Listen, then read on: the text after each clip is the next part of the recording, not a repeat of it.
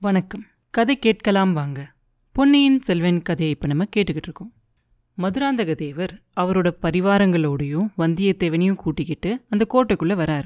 கோட்டைக்குள்ளே வந்து அங்கே இருக்கிற முக்கியமான வீதிகள் வழியாலாம் போகிறார் எல்லா வீதிகள் வழியாவும் போய் கடத்தெரு வழியாலாம் போய் கோயில் இருக்க சாலை வழியாலாம் போய் கடைசியா எங்கே முக்கியமான அந்த மாளிகைகள்லாம் இருக்குமோ அந்த இடத்துக்கிட்ட போக போறார். அது வரைக்கும் வந்தியத்தேவன் ஒரு விஷயத்த கவனிக்கிறான். இதுக்கு முன்னாடி தடவை அவன் பழையாறைக்கு வரும்போது பழையாறையே கோலாகலமா இருந்துச்சு. அவ்வளோ உற்சாகமா இருந்தாங்க மக்கள்லாம். ஆனா இன்னைக்கு பார்த்தா தெருக்கள் எல்லாம் அப்படியே வெறிச்சோன்னு இருக்கு. இதுல இருந்து அவனுக்கு ஒரு விஷயம் மாத்திரம் நல்லா தெரிஞ்சுச்சு. மதுராந்தகர் மேல அங்க இருக்கிற மக்களுக்கு அவ்வளோ பிரியம் இல்லை அப்படிங்கிறது தெரிஞ்சுச்சு. அவங்க இப்படி போய்கிட்டு இருக்கும்போது அவங்க போயிட்டு இருக்கிறதுக்கு எதிர்ப்புறமா அந்த வீதியில இன்னொரு ஊர்வலம் வருது.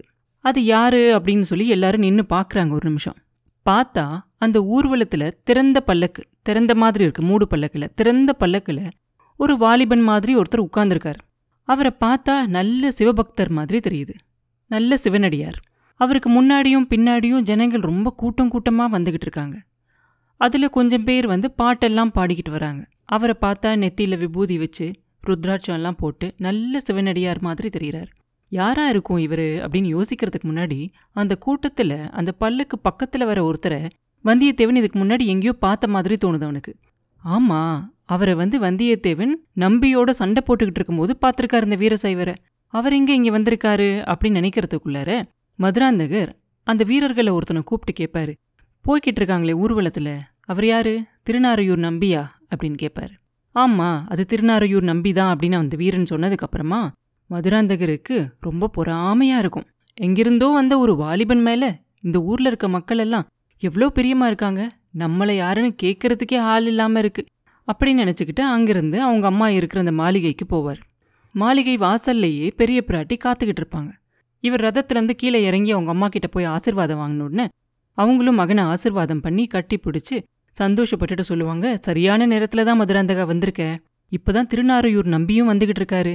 சீக்கிரமா போய் நீ உடையெல்லாம் மாத்திக்கிட்டு ஏதாவது சிரம பரிகாரம்லாம் பண்ணணும்னா பண்ணிக்கிட்டு வேகமா சபா மண்டபத்துக்கு வந்துரு அப்படின்னு சொல்லுவாங்க. சொல்லிட்டு அவங்க திருப்பி அந்த வீதியில திருநாரையூர் நம்பி வராரா அப்படிங்கிறதே பார்த்துக்கிட்டு இருப்பாங்க. மதுராந்தகருக்கா கோவம்னா சொல்ல முடியாத கோவம் வரும். இருக்காதா பின்ன? அம்மா அவரை வரவேற்கிறதுக்காக தான் வெளியில நிக்கிறாங்க அப்படின்னு சொல்லி ரொம்ப ஆசையா நினைச்சாரு. கடைசியில பார்த்தா அவரை வரவேற்கிறதுக்காக அவங்க நிக்கல. திருநாரையூர் நம்பியை எதிர்நோக்கி அவங்க நின்றுகிட்டு இருக்காங்க அப்படின்னு தெரிஞ்ச உடனே அவருக்கு கொஞ்சம் கோவம் அதிகமாகவே வரும். அந்த மாளிகையில் அவருக்குன்னு ஒரு அறை இருக்கும் இல்லையா? அங்கே வேகமாக நடந்து போவார் அவரோட பரிவாரங்கள் எல்லாம் கூட்டிக்கிட்டு. வந்தியத்தேவனும் அவரோட போவான். அங்கே போன உடனே ரொம்ப சாவகாசமாக கிளம்புவார். அவசரமே இல்லாமல் ஏன்னா அவருக்கு அந்த சபா மண்டபத்துக்கு போகிறதுக்கு இஷ்டமே இல்லை. இருந்தாலும் அம்மா வர சொல்லியிருக்காங்களே போகணுமே அப்படிங்கிறதுக்காக மெதுவாக கிளம்பிக்கிட்டு இருப்பார். வந்தியத்தேவன் இதெல்லாம் கவனிச்சுக்கிட்டே இருப்பான். நிறைய தடவை செம்பியன் மாதேவியும் ஆள் அனுப்புவாங்க சீக்கிரம் வர சொல்லி. கடைசியாக கிளம்பி முடிச்சிருவாரு. முடிச்சுட்டு அங்கேருந்து கிளம்பும்போது எங்கே அந்த நிமித்தக்காரன்? அப்படின்னு கேட்பாரு இதோ தயாராக இருக்கேன் அப்படின்னு சொல்லுவான் உடனே வந்தியத்தேவன். உடனே வந்தியத்தேவனும் இன்னும் ஒரு சில ஆட்களையும் கூட்டிக்கிட்டு மதுராந்தகர் சபா மண்டபத்துக்கு போவார். மண்டபத்தில் ஏற்கனவே சபை கூடியிருக்கும். ஒரு பக்கத்தில் செம்பியன் மாதேவியும் அவங்களுக்கு பக்கத்தில் குந்தவை பிராட்டியும் இன்னும் சில அரண்மனையில் இருக்க பெண்களும் உட்கார்ந்துருப்பாங்க. அந்த சபையில் நடுநாயகமாக ஒரு பீடத்தில் ஒரு வாலிபர் உட்கார்ந்துருப்பார். விபூதி ருத்ராட்சமெல்லாம் தெரிஞ்சு. அவரை பார்த்த உடனே அவரை தான் பல்லக்கில் பார்த்தோம் அப்படிங்கிறது தெரிஞ்சிடும் அவருக்கு பக்கத்தில் ஒரு வயசானவர் நிற்பார் அவர் தான் நம்பியோட சண்டை போட்டவர் அப்படிங்கிறதும் வந்தியத்தேவனுக்கு பார்த்த உடனே தெரிஞ்சிடும் அது தவிர அந்த சபா மண்டபத்தில் இன்னும் நிறைய மக்கள் எல்லாம் கூடியிருப்பாங்க. இதெல்லாம் பார்த்ததோட நிற்காம வந்தியத்தேவனோட கண்கள் அந்த சபா மண்டபத்தில் அங்கேயும் இங்கேயும் தேடும். யாரை தேடும்? குந்தவை தேவியை தான் தேடும். அவங்கள பார்த்த உடனே அவனுக்கு ஒரே சந்தோஷமாக இருக்கும். குந்தவை தேவியும் ஒரு நிமிஷம் தான் வந்தியத்தேவனை பார்ப்பாங்க. பார்த்த உடனே அவங்களுக்கு ஒரே ஆச்சரியமாக இருக்கும் எப்படின்னு. அடுத்த நிமிஷமே அவங்க முகத்தை மாற்றிக்கிட்டு வந்தியத்தேவன் இருக்கிற பக்கமே அவங்க திரும்பியே பார்க்க மாட்டாங்க. ஒருவேளை நம்மளை தெரியவே இல்லையோ தேவிக்கு? அப்படின்னு கூட வந்தியத்தேவன் நினைப்பான். மதுராந்தகர் அந்த சபா மண்டபத்துக்குள்ளே வந்த உடனே அங்கே இருக்கிறவங்க எல்லாரும் எந்திரிச்சு நிற்பாங்க அந்த பெண்களை தவிர மீதி இருக்கவங்க எல்லாரும். அவர் போய் அவரோட இடத்துல உட்கார்ந்த உடனே மறுபடியும் எல்லாரும் உட்காந்துக்குவாங்க அவர் உட்கார்ந்ததுக்கப்புறமா செம்பியன் மாதேவி மதுராந்தகரை பார்த்து சொல்லுவாங்க குமாரா இந்த இளம் நம்பி திருநாரையூர்லேருந்து வந்திருக்கார். அவரோட ஊர்ல இருக்க பொல்லா பிள்ளையாரோட பூரண அருள் இவருக்கு உண்டு. இது வரைக்கும் யாருக்கும் கிடைக்காத தேவார பாடல்கள் எல்லாம் இவருக்கு கிடைச்சிருக்கு. முன்னாடி ஒரு காலத்துல சோழ குலத்துல பிறந்த மங்கையர்கரசியர் அப்படிங்கிறவங்க பாண்டிமா நாட்டுல மகாராணியா இருந்தாங்களாம். அப்ப அவங்களோட அழைப்பை ஏத்து ஞானசம்பந்தர் மதுரைக்கு போனாராம். அங்க சமணர்களோட வாதப்போர் செஞ்சு ஞானசம்பந்தர் ஜெயிச்சிட்டாராம்.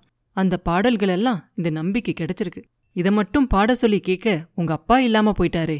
அவரும் இருந்து இந்த பாடல் எல்லாம் கேட்டிருந்தா எவ்வளோ சந்தோஷப்பட்டிருப்பாரு. நீயாவது கேளு அப்படின்னு சொல்லுவாங்க. மதுராந்தகருடனே கேட்கிறேன் தாயே. பதிக்கத்தை ஆரம்பிக்க சொல்லுங்க அப்படின்னு சொல்லுவாரு. ஆனா அவரோட முகத்துல துளி கூட சந்தோஷமே இருக்காது. வேண்டா வெறுப்பா கேட்டுக்கிட்டு இருப்பார். பொல்லா பிள்ளையாரோட அருள் பெற்ற அந்த திருநாரையூர் நம்பி அவர் கையில் இருந்த ஓலைச்சுவடியை இருந்து படிக்க ஆரம்பிச்சிருவார். ஞானசம்பந்தர் மதுரை மாநகரத்தை பார்த்து சிவபக்தி செல்வத்துல சிறந்த மங்கையர்க்கரசியார் வாழும் பதி அல்லவா இது? அப்படின்னு பாடின பதிகத்தை அவர் பாட ஆரம்பிப்பார். அந்த பாட்டை முழுசா கேட்டு முடிச்சதுக்கப்புறம் செம்பியன் மாதேவியோட கண்கள்ல இருந்து முத்து முத்தா ஆனந்த கண்ணீர் அப்படியே பெருகி வரும். அப்படிப்பட்ட மங்கையர்க்கரசியர் பிறந்த குலத்துல அவங்களும் வாழ்க்கப்பட்டிருக்காங்களே அப்படின்னு சொல்லி ரொம்ப சந்தோஷப்படுவாங்க. மதுராந்தகருக்கும் அந்த பாட்டை கேட்கும்போது அந்த பாட்டுல மண்ணெல்லாம் நிகழ மன்னனால் மண்ணும் மணிமுடி சோழன் அப்படிங்கிற வரி மட்டுமே அவன் மனசுல பதிஞ்சிருக்கும். அப்படிப்பட்ட புராதன பெருமை வாய்ந்த இந்த சோழர் குலத்தோட மணிமகுடம் அவனோட தலையில இல்லையா இருக்கணும்? இன்னொருத்தர் அதை அபகரிக்கிறத நினைக்கும் போது அவனுக்கு ஆத்திரமா வரும். சம்பந்தர் மங்கையர்க்கரசிய போய் பார்க்குறாரு. அந்த பாண்டிமாதேவி அந்த சின்ன பையனை பார்த்து ஐயோ இந்த சின்ன பிள்ளை எங்க? அந்த பிரம்ம ராட்சசர் மாதிரி இருக்கிற அந்த சமணர்கள் எங்க? இந்த சின்ன பையன் எப்படி அந்த சமணர்களோட வாதப்போர் செஞ்சு வெல்ல முடியும்? அப்படின்னு கவலையா கேட்டாங்களாம் அது சம்பந்தர் புரிஞ்சுகிட்டு பாண்டிமாதேவி பார்த்து மறுபடியும் ஒரு பாட்டு பாடினாரா. அந்த பதிகத்தையும் திருநாரையூர் நம்பி பாடுவார். அதை பாடும்போது அதை கேட்டுக்கிட்டு இருந்த செம்பியன் மாதேவிக்கு அவங்க தான் மங்கையர்க்கரசி அப்படின்னும் அந்த பதிகத்தை பாடிக்கிட்டு இருக்க நம்பி தான் ஞான சம்பந்தரும் அப்படின்னு அவங்களுக்கு தோணும். ஆனா மதுராந்தக தேவருக்கோ? ஆமா நம்மளும் இளம் பிராயத்துல இருக்க சின்ன பிள்ளை தான். ஆனா திருக்கோவிலூர் மலையமானும் கொடும்பாலூர் பூதி விக்ரம கேசரியும் சுந்தர சோழரோட பசங்களுக்கு தான் ஆதரவா இருக்காங்க. அதை பார்த்து நான் பயந்துட மாட்டேன். சம்பந்தருக்கு எப்படி கடவுள் அருள் செஞ்சாரோ அதே மாதிரி எனக்கு பழுவேட்டரையர் உதவி செய்கிறாங்க அப்படின்னு சொல்லி நினச்சிக்குவான். வந்தியத்தேவனோட காதலையோ இந்த பாட்டு எதுவுமே ஏறாது. அவனோட கண்ணும் கருத்தும் குந்தவை தேவி மேலேயே முழுசாக இருக்கும். இளைய பிராட்டி ஒருவேளை அவனை யாருன்னு தெரிஞ்சுக்கலையோ? இல்லை தெரிஞ்சும் பார்க்காம இருக்காங்களா? இல்லை அவன்கிட்ட ஒப்படைச்ச காரியத்தை நிறைவேற்றிட்டு உடனே சொல்லலைன்னு கோபமா? அப்படின்னு அவன் மனசு யோசிச்சுக்கிட்டே இருக்கும். அதோட இளைய பிராட்டியை தனியாக எப்படி போய் சந்திக்கிறது? சந்திச்சு எல்லா செய்தியும் அவங்கக்கிட்ட எப்படி சொல்றது அப்படின்னு யோசிச்சுக்கிட்டே இருப்பான். எல்லா பாட்டும் பாடி முடிஞ்சதுக்கப்புறமா செம்பியன் மாதேவி அந்த நம்பியோட வந்திருப்பார் இல்லையா ஒரு பெரியவர் அவரை பார்த்து சொல்லுவாங்க ஐயா இந்த சின்ன பிள்ளைய பார்த்தா ஞான சம்பந்தரே மறுபடியும் வந்த மாதிரி எனக்கு தோணுது. இவரை கூட்டிக்கிட்டு தமிழ்நாட்டில் இருக்க எல்லா ஊருக்கும் ஊர் ஊரா போங்க. அங்கங்க கிடைக்கிற தெய்வீகமான தேவார பதிகங்களெல்லாம் ஒன்று சேர்த்து இங்கே கொண்டுகிட்டு வாங்க. அப்பரோட பதிகங்களையும் சம்பந்தரோட பதிகங்களையும் சுந்தரமூர்த்தியோட பாடல்களையும் தனித்தனியா தொகுக்கணும். எல்லா சிவாலயங்களையும் தினந்தோறும் இந்த பாட்டெல்லாம் பாடணும் அப்படின்னு சொல்லணும். இது என் கணவரோட விருப்பம். அதை என்னோட வாழ்நாள்லையாவது நான் நிறைவேற்றி பார்க்கணும் அப்படின்னு நான் நினைக்கிறேன். நீங்க ஊர் ஊரா போறதுக்கு வேண்டிய சிவிகைகள் ஆட்கள் பரிவாரங்கள் எல்லாத்தையும் நான் உங்களுக்கு தரேன். சக்கரவர்த்தியோட அனுமதியை என் பையனே உங்களுக்கு கேட்டு சொல்லி அனுப்புவான் அப்படின்னு சொல்லுவாங்க. அப்போ அந்த சபையில எல்லாரும் ரொம்ப கோலாகலமா ரொம்ப சந்தோஷமான கோஷங்கள் எல்லாம் எழுப்புவாங்க. அந்த கோஷங்கள் எல்லாம் கேட்கும்போது மதுராந்தகனுக்கு ரொம்ப அருவருப்பா இருக்கும். அப்புறம் என்ன நடந்துச்சு? அப்படிங்கிறத அடுத்த பதிவில் பார்ப்போம். மீண்டும் உங்களை அடுத்த பதிவில் சந்திக்கும் வரை உங்களிடமிருந்து விடைபெறுவது உண்ணாமலே பாபு. நன்றி.